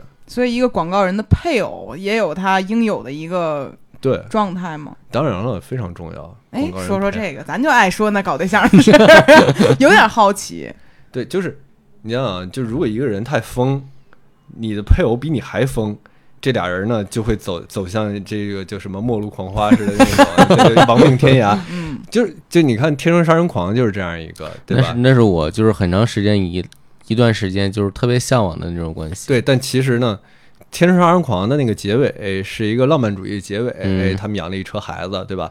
但实际上，你知道，就是说，如果有这么两个人在一起搭了伴儿，假设不是在美国那种这个变态的那么一个一个世界里，对吧？那个故事在美国，它里边有好多那个美国的社会性在里边。嗯，其实他很很大可能性就是这俩人互相推推推，正反馈到头，这俩人就就整个完全就崩盘了，对吧？对，就是就举一例子，相声里头就是说说那个这个老公在街上这个跟人发生冲突，嗯啊，然后老婆呢是说往回拉着点儿，说别打别打了，这个这个他还得过日子，就就就算了，就过去了。这是一种老婆，另一种老婆就是。揍他呀，对吧？怂，在家你什么样啊？你在这儿你怂了，然后老公出去哐把人攮了，这日子没法过了，对吧？嗯。所以人和人之间的关系，它要它的互补性是，比如说我是一封闭，那我就很需要我的伴侣，我太太是能够把我拽回来的，她能够让我更多的意识到我需要把我的那些封闭。去落到收入这件事儿上，落到挣钱这件事儿上，让我去接受那些有可能和我的天性不那么符合的东西，对吧？我后来我又两养了两个孩子，这时候我家庭它形成了一种非常稳固的一种框架。这在这个框架里头，不至于让我变成一个就太胡整的一个人。嗯，我会变懂事儿。嗯啊，这个就很重要啊。所以我觉得就是，就如果。你在这个行业里头，你是一个疯逼，你可能就会需要一个秤砣似的，一个锚能够把你给揪住。但如果你在这个行业里头，你本身你可能就比较就稍微弱一点，你说哎呀，我想法没有那么激进，然后没有那么疯，我怎么也想不到那些奇奇奇怪怪的东西？这时候可能你的伴侣是一个比如艺术家，对吧？他是匹马，对，是匹马。这时候哎，你反过来，你骑着它，你勒勒它，哎，这个就还挺。就是这表情，怎么怎么敢是骑马呢？对，很舒适了，对，对吧？所以这个关系就是这互补，我觉得就是这个意思。俩人不能太一样。嗯啊，俩人太一样，就就正反馈就晃荡散了，就出事儿了。嗯，还是得听听人过来人的。突然间解惑了，因为我我发现我之前很多的创意点，或者说自己想的事儿，它不一定实践出来，但就是那么几件事儿，就是他，对对对，就发现老是你关注什么，你就还关注什么，他就循环起来了。对。然后到现在为止，我这两年不是就这半年吧，就开始做干。各种各样之前绝不会干的事儿。体育博主，不只 是体育吧，我的心态上很多变化，反正就是勇敢了不少之后，发现好多视角都变了。嗯，对，就是这样，就是你得打开，就是人要不断的接受启发嘛，对吧？这个其实大部分人在正常的生活里，日复一日的是没有那么多启发的。嗯，然后他又没有问题，就更获得不了启发。哪怕说他看了非常新鲜的、有趣的内容，无论是电影还是书籍，这些东西他可能受到了一定的刺激和冲击。但是由于没有问题，它就没有产生启发。那你持续你在这样的工作里头，然后呢，你你你你跟怕那个关系那，可能怕有时候会给你很多意外，很多生活中意外会提示出那些生活中的可能性。这些东西会带给你，包括你现在需要做的那些工作一些启发。嗯，就这种启发感，其实是我觉得在这个工作里，就在这一类工作里头最就最美好的时刻。但是我发现最近也有一点点矛盾点，正好跟邱师傅聊聊。就我发现，比如之前我们干一件事情，就是约定俗成概念下的浪漫，比如说哎看个落日或者干个什么的，就大家是可以理解的。但比如我们俩现在一块在泥地里滚一圈，大家是理解不了的。就比如大家用户会觉得这个东西的意义是，就会有这样的一种感觉。然后我就在想说，作为一个，比如你是做自媒体也好，或者做创业的人也好。就是你的视角打开的拓宽的速度，如果超过了你用这这问题，好像又回到了刚才咱们聊过的这个事儿，是不是会觉得这个东西就是还是不？这问题在于你不能讨好所有人，你不可能讨好所有人，对吧？这叫什么“夏虫不可语语冰”嘛，对吧？你你怎么去跟非洲人解释雪这个事儿，下雪这个事儿很难解释这个事儿，所以。我们知道，就是有一部分人可能无法理解我们在泥里头滚的那个那个快乐感哈，就是我们自己滚之前，我们也没理解 到底有多快乐，这滚了就快乐了，对吧？你突然发现，哎，自己身上长出了硬壳啊，像一个犀牛一样，对吧？啊，像大象一样，你就很快乐。就是这种感官的拓宽，这种体验的拓宽。那些没有没有经历和体验过的人，然后他对这个事情也没有足够的好奇的这部分人，他可能就会掉队。但是你有可能在你的这个这个传播的那些比如受众里边，就会有一些新的人上车。嗯，那些人会喜欢这样的刺激。这些人和你之间再产生新的那些互动，其实就是你的变化，就是你的前进进步嘛。其实，在你微博里面或者在其他平台里面，是个很明显的一个事情。但很奇怪的就是，半年前我也是他们。就就比如说，我之前看你干这种事儿，我想骂你。就觉得你弄脏了吧唧的，然后这那的，然后昨天我就觉得我老公在泥里发光，他和别人互帮互助。他他是不是确实他他他那沾了一身泥以后他亮了？但是就觉得哦，他们彼此扶持比较很性感。然后回来之后，我就赶紧把他衣服在水池子里开始把它投一投，然后放到洗衣机里洗。那一瞬间，我觉得天哪，我干的是多么伟大的事情啊！就会有这种感受，它完全是不一样。但我很难告诉每一个人说这一刻的感受啊，你要来试一试，我超爽的。然后，但是好像不是没有办法让别人相信，因为别人曾经也这样告诉过我，我也不相信。嗯，这个其实就是一个怎么说呢？就就感觉是所谓的广告也好，就是告诉别人是没有办法去把人就是五感都打通的那种。对，所以为什么就是回到说，我们有时候会。会怀念以前的那样的广告，就是一个内容丰富的，然后制作精良的广告，它里边能够传达出来的情绪价值是很大的。情绪价值有时候很难只你只用一句一一一个句子，然后就平白无故的写在那儿一行这个微博上一行话去表达出来。情绪价值是需要很多东西维合到一起，你然后你把那个情绪价值传达出来以后，那个接收者在这个情绪的这个当下和你的情绪达成了一个共鸣，这个共鸣其实就是一个体验的有效传达，他就被你打动了。嗯，打动不就是这样吗？对吧？嗯，其实，而且还有就是这个边际效应问题，就是你天天都是那种大家以前约定俗成的一些浪漫的东西，你一直弄人就觉得腻，嗯，对吧？所以这时候就是就是要用什么样的巧妙的方式去表达自己在那种就别人不太理解的，比如你滚泥的那个状态里的那个快乐，他可能这时候对你的。内容表现力也提出了新的要求。嗯嗯，确实。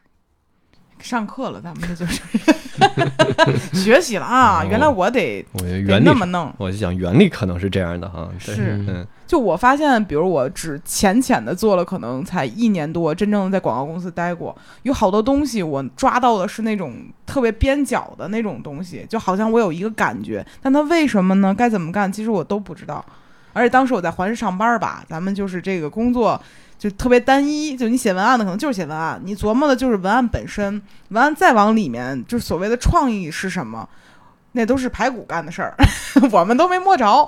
然后后来干的所有事儿就只能是，就比如我在当了领导之后，我再教的就更浅了，就这个事儿越越包越浅，越包越浅，咱们这个就越来越没有到核的那个部分。然后比如说，之前我我招过编辑嘛，也写文案什么的。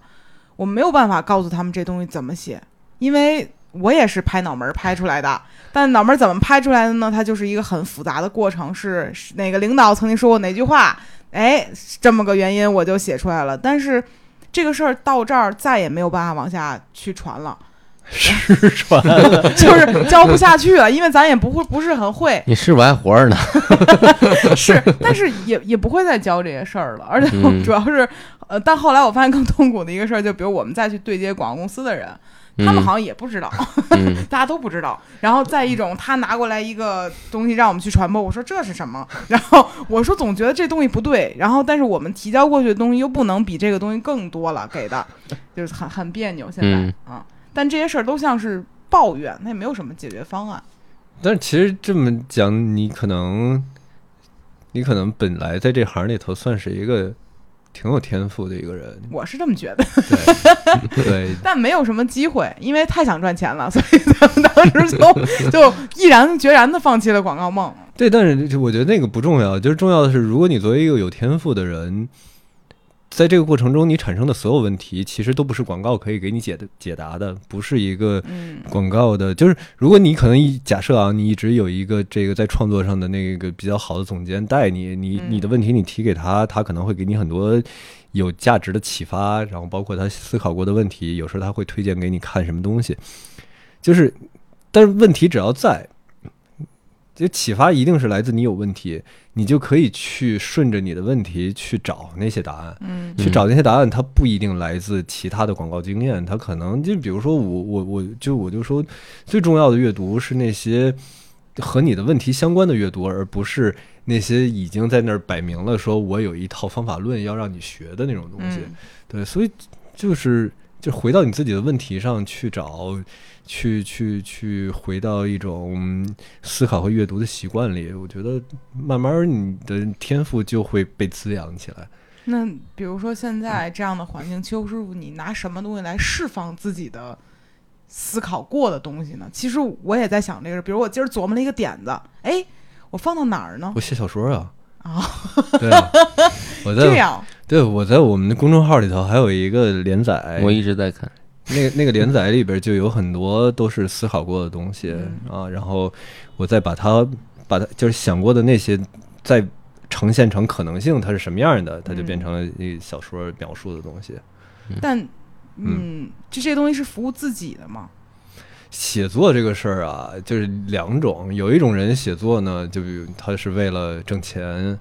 那他必须要为流量写作，他就要写起点文、写爽文，嗯啊，那里边有很多方法，对吧？你一定要让一个人一直升级，然后一直越来越厉害，然后呢，那个能够以非常强大的那那那样内容，其实传达的是情绪价值，这些情绪价值有的很很廉价啊，然后写作者并并不快乐。然后还有一类内容呢，就是就是其实你是一种自救，写这种东西啊，因为你心里有可能。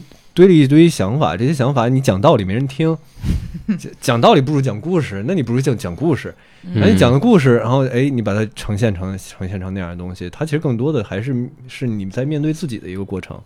所以我特别爱拿卡夫卡举例子，卡夫卡写那东西，在他活着的时候就没人看。那东西其实就是他写给自个儿的，但是他临死的时候，他去想了想，觉得他妈写的不值啊！说我这辈子写这堆东西，没有人看，爱看不看。然后他跟他哥们儿说：“你给把我写我所有东西都烧了，也不许再版，不许出版。”然后我没写完的，他其实长篇小说一篇都没写完，没写完也不许发。然后我信什么都给烧了，然后那哥们儿一样都没给烧，全都给出版了。出版了以后，然后大家再看的时候，就发现真的是好东西。这个东西他写的时候是没想观众的，嗯，没想观众，没想读者，他就是想自己写。所以你看，像像什么《变形记》这样的东西，《饥饿艺术家》那样的东西，那完全都是一种自白性的小说，只不过就是他把里边那个角色、那个那个那个人物，他把它超演化了。把它变成大虫子，或者是一个不用吃饭的一个饥饿艺术家，就变成这样的东西。嗯嗯嗯。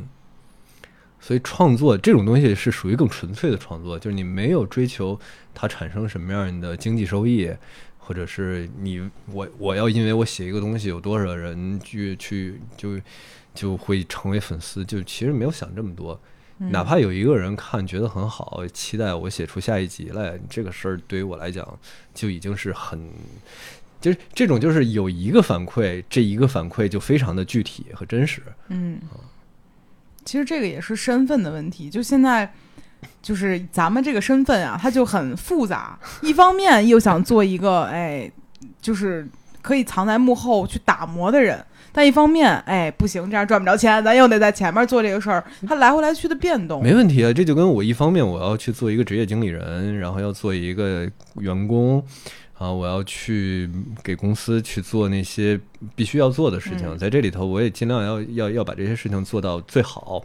嗯，然后另外一方面，你去写一个小说，然后这个小说其实没有人知道，就大部分人公司人好多也不知道那个那个小说是是是我我写的那个那个那个连载啊。然后 就这这两个东西，就是你不在乎你写这个小说。你的身份和这个小说之间有什么关系？你没有在乎那个，你其实更在乎的是说，我是不是写了这个东西，我是不是把我想到的那个东西去呈现出来了，想到那个画面、那个那个东西呈现。那我觉得对于你来讲也一样，就是你该干活干活，你有可能会用一个新的身份去完成自己的创作，然后你可能把它再展示出来的时候，你所获得的反馈跟你现在在你的你，比如说你做这个网红相关这些工作。所获得的那个反馈的价值、价值量是不一样的，是有一些区别吧。比如说，你在从情感博主变成一个运动博主的时候，你可能只是行为上的变化。嗯。但是，比如说你之前写的文章是一些以就情感情绪为主的文章，然后你要突然变成一个，就是你还是以同样的姿势在做着不同的事儿的时候，我我就会变得很奇怪。比如我有两个微博账号。我说话的方式是截然不同的。我只要我只要打开一个账号，我就换那个方式。但是在电脑前面，我写东西的时候，我还是就一一要敲东西了，哎，咱们就要写字儿了，我就会变回那个 那个我。你作为一个作者，你要有一个你自己的作者身份，这个作者身份和你的职业身份是不一样的。对，这个其实是我分不开的一个东西。就我下意识就会觉得，我我一写字儿，我还是胡心术。然后这个人曾经是出过书，然后是个情感的，就写过什么东西，他就会让我很不自如。我觉得吧，就比如说你跟帕聊天儿，有的时候一定会聊到一些不现实的东西。嗯。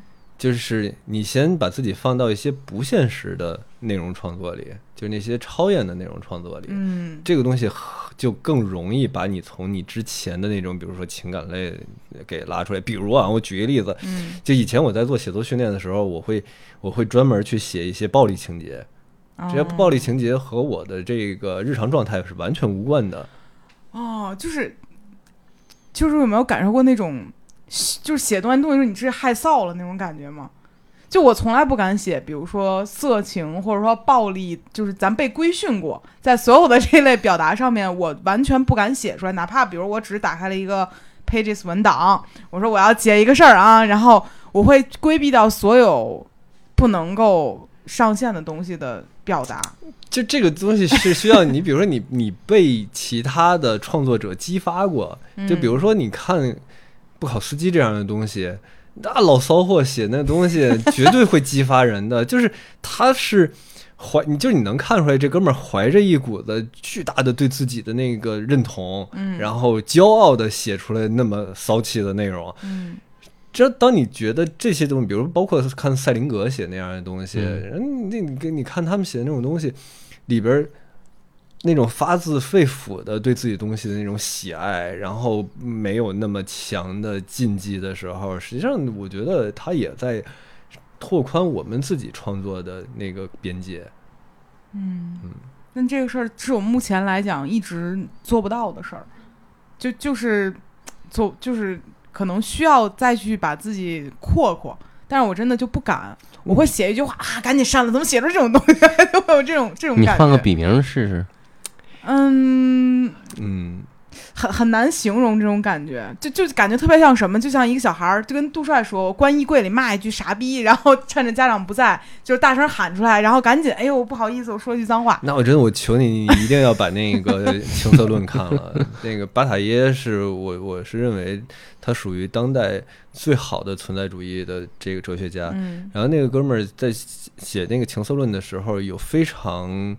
明确的一些理由支撑了情色内容创作的价值，以及情色内容被被消费的价值。嗯，因为这个东西是非常内在的，就是人，就只要你是人，你有这样的人性，你就应该去做的事儿。就他里边就举一例子啊，他说情色这个东西为什么它既属于禁忌，然后人又要消费它？因为它是禁忌。禁忌就有被打破的必要。嗯，如果他不禁忌了，那我们再举个例子，在美国以前抽大麻是非法的，对吧？嗯抽大麻非法的时候，小孩觉得抽大麻特别酷。嗯，现在抽大麻是合法的了，就没有人觉得这事儿酷。对，抽烟变酷了。抽烟有了一种不正当性，所以那些不正当性，它变成了酷的事儿。嗯，情色的酷就在于情色本身的禁忌性。嗯，它变成了一个所有人都可以随便去搞的事情的时候，这个事情就变得一点都不酷了。嗯，所以我觉得你其实可以看看这样的东西，它会，嗯，在这儿酷的东西其实特别多。是是，你打开 Pages 网随便写两行都是酷的。就是我觉得这是我自己的一个问题，其实不是别人的问题。对，就我自己可能会，我曾经写过一个挺飞的，就是。其实就是一些哪儿都不挨哪儿的一些东西，类似于，哎呀，不说了，说不出来，反正就就很离谱。可能谁变成个鸟怎么怎么样，但他可能描述了很多细节，然后自己再回头看，就会觉得害臊。就是不能理解这种状态。没有，我能理解。就比如说我要写诗，就会害臊。啊，那我更害臊了。但我还出版过。就我就不会写诗，就是因为我觉得。诗歌的表达，它有一种，就是它它可能会，就是对我来讲，诗歌表达它有一种过度的那个高级神圣在里边，所以我我就不会去写诗。就是我可我我理解很多诗歌的，比如说技巧方法，然后我可能会把这些技巧和方法使用在一些文案写作里，但是我不会去写诗。它就是属于我只要写出来，我就会觉得害臊的东西。我能理解，所以我能理解你说的那个。所有东西都是，而且我很多时候就写完东西之后，我就把它合起来了，我就不敢再打开看了。然后交给编辑，我说你出版吧。哦，还有一个就是我我的建议啊，嗯，你做梦吗？嗯，你做复杂的梦吗？最近婚后就没有了，有匹野马把我带捡的。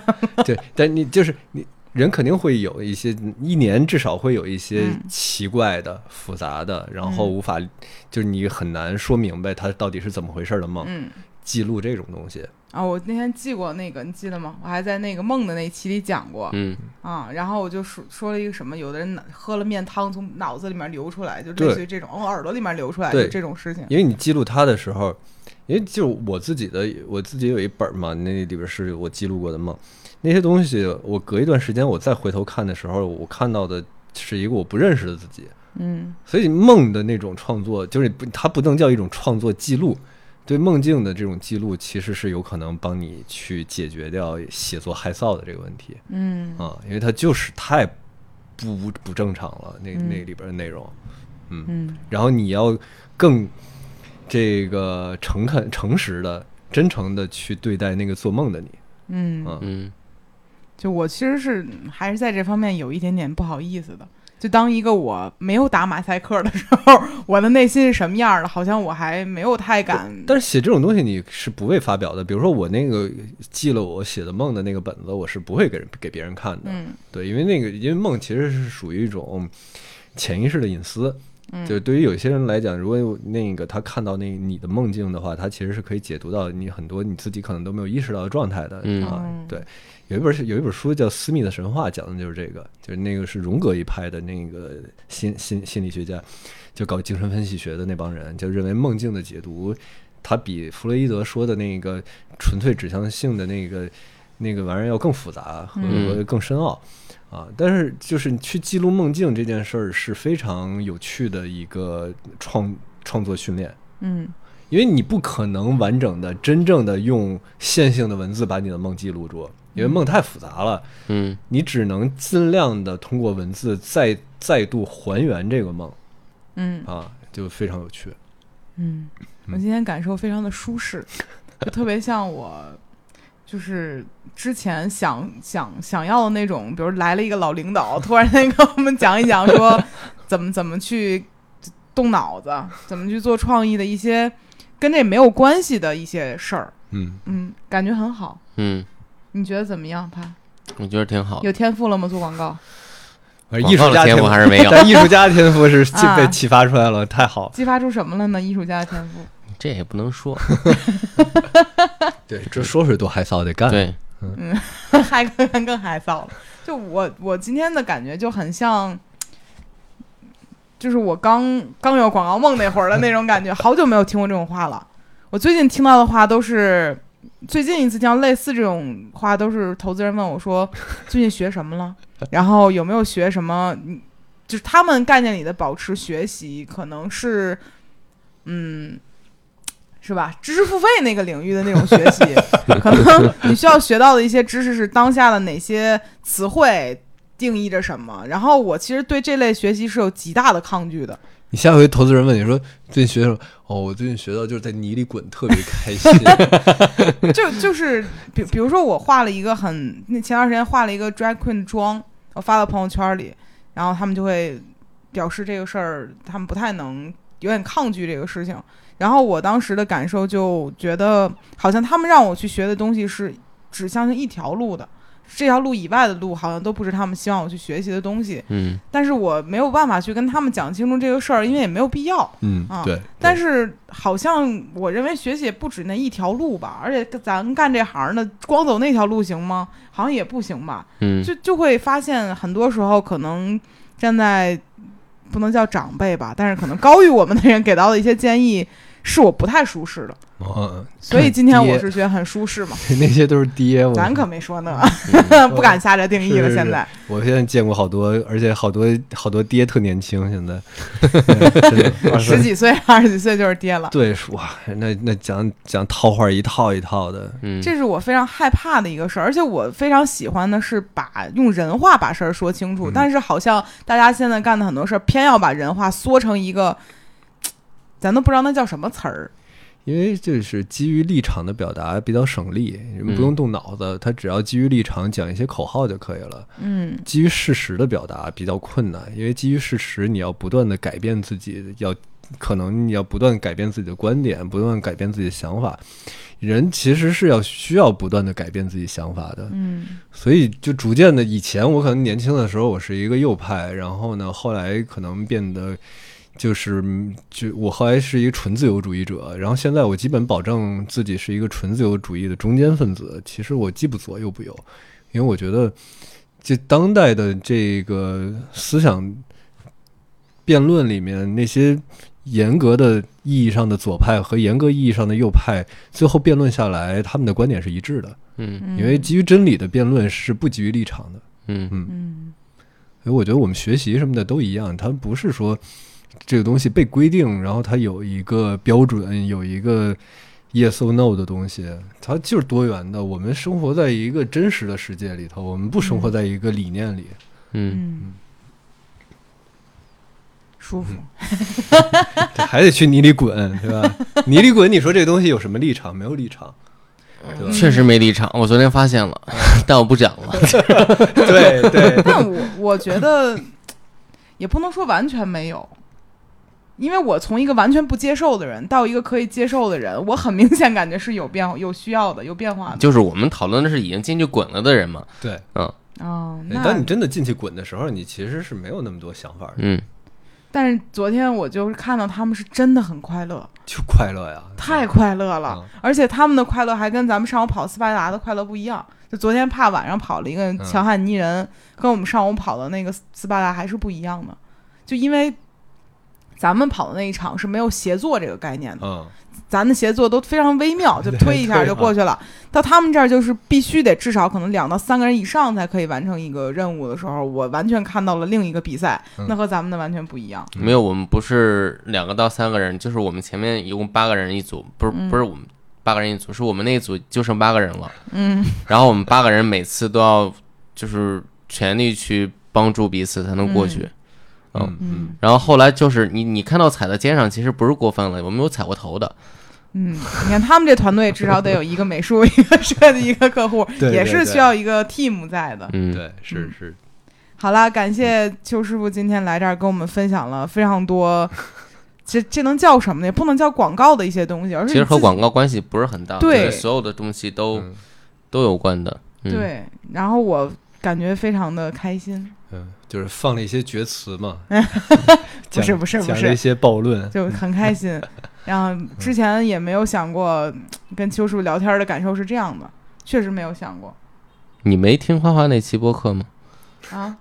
就是跟我走一趟那个，没有太长了，咱们咱这也快了。对对对，感觉很开心。嗯嗯，下次你跟他走一趟啊，我走一趟，我走一趟，走一趟你就知道了。好了，感谢邱师傅做客百分之十 radio，谢谢您，谢谢我们下期再见，拜拜，拜拜拜拜拜。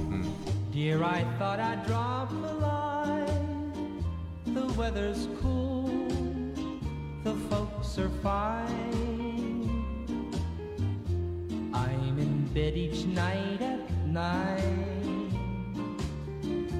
P.S. I love you. Yesterday we had some rain, but all in all, I can't complain. Was it dusty on the train? P.S. I love you. Right to the Browns, just as soon as you're able, they came around to call. I burned a hole in the dining room table, and let me see, I guess that's all. Nothing more for me to say and so I'll close. But by the way, everybody's thinking of you. P.S. I love you.